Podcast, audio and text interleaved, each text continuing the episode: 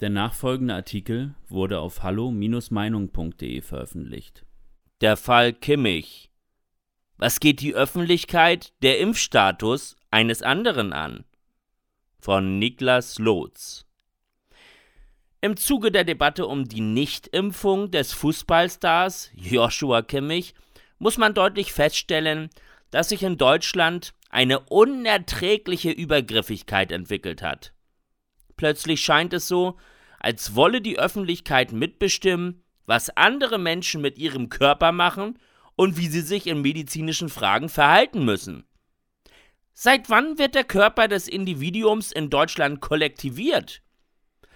Die Corona-Krise hat offensichtlich eine dunkle Seite der Gesellschaft offengelegt, die jetzt nicht mehr in den Hintergrund treten will. Noch vor wenigen Jahren hätte man es für unmöglich gehalten, dass individuelle gesundheitliche Entscheidungen eines Tages ausreichen werden, um einen gesellschaftlichen Sturm der Entrüstung auf sich zu ziehen. Joshua Kimmich vom FC Bayern München ist nun genau das passiert. Und es scheint gar nicht mehr aufzuhören. Sämtliche große Medien wie die Süddeutsche Zeitung oder die Zeit haben die freie Impfentscheidung von Kimmich schon verächtlich gemacht.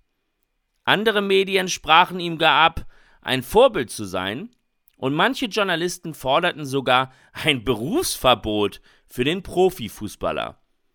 Stimmen, die Kimmich in Schutz nahmen, fand man vor allem bei den alternativen Medien und bei öffentlichen Personen, die für ihre Haltung zu Corona genauso diffamiert werden wie Kimmich selbst. Besonders beängstigend ist, dass Joshua Kimmich selbst an einer Kampagne gegen das Coronavirus beteiligt war und auch deutlich beteuert hat, kein Corona-Leugner zu sein. Gebracht hat ihm das herzlich wenig.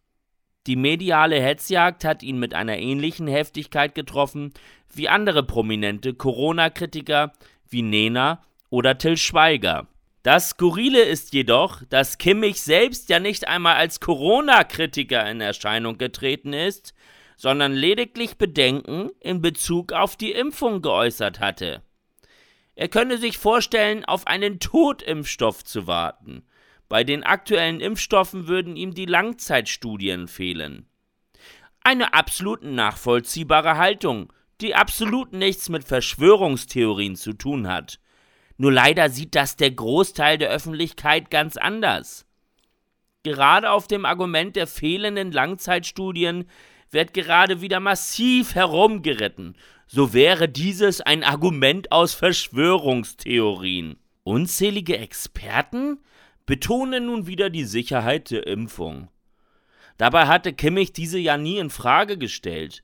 Dass es keine Langzeitstudien gibt, ist einfach ein völlig wertungsfreier Fakt. Was spricht denn dagegen, mit der Impfung zu warten, bis solche verfügbar sind? Da es ja keinen Impfzwang gibt, kann doch jeder selbst entscheiden, ob und wann er die Impfung für nötig hält.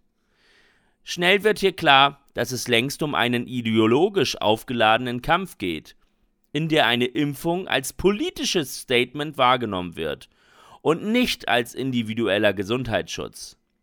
Joshua Kimmich ist ein junger, kerngesunder Mann, der wahrlich nicht zur Risikogruppe in Sachen Corona gehört. Sein Zögern mit der Impfung ist also weder fahrlässig noch unvernünftig, sondern schlichtweg normal.